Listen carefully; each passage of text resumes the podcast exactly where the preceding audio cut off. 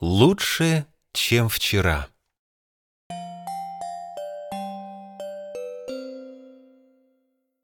Мария следовала за светящейся иконкой, которая непрерывно вела ее сквозь пушистые клубы одуванчиков. Постепенно пейзаж начал меняться. Белые одуванчики смешивались с красочными цветами других растений, которые появлялись на поляне. Мари очень обрадовалась, увидя разнообразие и красоту природы, но что-то было словно бы не так. Какая-то необычайно чарующая мелодия слышалась издалека. Она так сильно завораживала, что Мари начала постепенно забывать, зачем именно она пришла сюда. Иконка на плече девушки засуетилась и заметалась то туда, то сюда, но Мари будто не видела ее и продолжала идти вперед к очаровательно манящему звуку невероятной красоты. И в тот миг, когда Мари уже была совсем близко к источнику этой удивительной мелодии, кто-то остановил ее и закрыл уши могучими ладонями. Ой, что это со мной такое было? Это колыбельная, отозвался большой лохматый зверь, хранитель леса, на голове которого были не то рога, не то ветки дерева, похожие на рога. Он протянул Марии два скрученных листика, похожих на беруши, чтобы приглушить мелодию и ее чары. Мария благодарно приняла листики и вставила их в уши. Звук колыбельной сделался тихим, доносящимся будто очень издалека — Завораживающая сила мелодии начала ослабевать, и разум Мари стал очищаться от туманной пелены. «Спасибо», — проговорила девушка с облегчением, поняв, что она была пленена магией колыбельной. «Теперь, Мари, ты осознала силу, которой обладает мелодия колыбельной. Она погружает всех, кто ее слышит, в мир мечтаний, отвлекая от реальности — делая самосовершенствование абсолютно невозможным. Будь осторожна, Мари. Она может попытаться снова околдовать тебя. Если ты действительно хочешь помочь жителям нашего созвездия, ты должна сделать что-то значительно лучше, чем вчера, и совершеннее, чем сегодня. Запомни, Мари, лучше, чем вчера, и совершенней, чем сегодня. Девушка посмотрела на хранителя леса с глубокой признательностью и решимостью в глазах.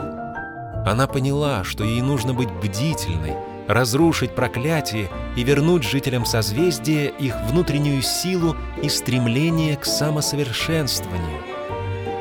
Мария поблагодарила хранителя леса и продолжила свой путь, следуя за светящейся иконкой. Кругом все казалось пленительно красивым. Хотелось присесть за уютный столик и насладиться стаканом холодного чая с лимоном и медом. При мыслях о чае Мари тут же вспомнила о детстве, когда мама готовила этот напиток в жаркие погожие дни. «Это все колыбельное», — подумала Мари и вновь сосредоточилась на том, чтобы помочь жителям созвездия. Наконец, иконка привела Мари к центральной улице. Кругом все казалось оживленным, но в то же время как будто бы укрытым пеленой. То тут, то там медленно шли красивые существа, похожие на причудливый сток сена с веточками на голове, но в их глазах было что-то такое, словно бы они смотрели вдаль, сквозь предметы и даже сквозь друг друга — один из них, совсем юный, привлек внимание Мари. Он стоял у фонтана и играл на флейте, закрыв глаза. «Привет, малыш. Как тебя зовут?» «Миша. А тебя?» «А я Мари. Скажи, Миша, если бы ты мог сделать что-то лучше, чем вчера, и совершеннее, чем сегодня, что бы это было?» «Я нарисовал бы планету», на ней бы жил-добыл малыш, который хотел бы помочь всем с чистотой. И для этого он собрал бы команду. Вместе они бы построили сооружение, которое сделало бы воду чистой. Вода, Мари, очень важна на любых созвездиях, и поэтому ее нужно беречь. Нарисуй же, скорее. И малыш нарисовал. С каждой линии все вокруг менялось. Жители становились не такими заколдованными, а колыбельная звучала все тише и тише. Глядя на новую прекрасную идею Миши, Мари поняла, что жители созвездия пробуждаются.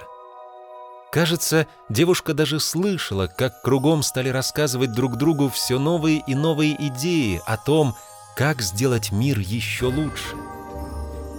С севера подул ветер.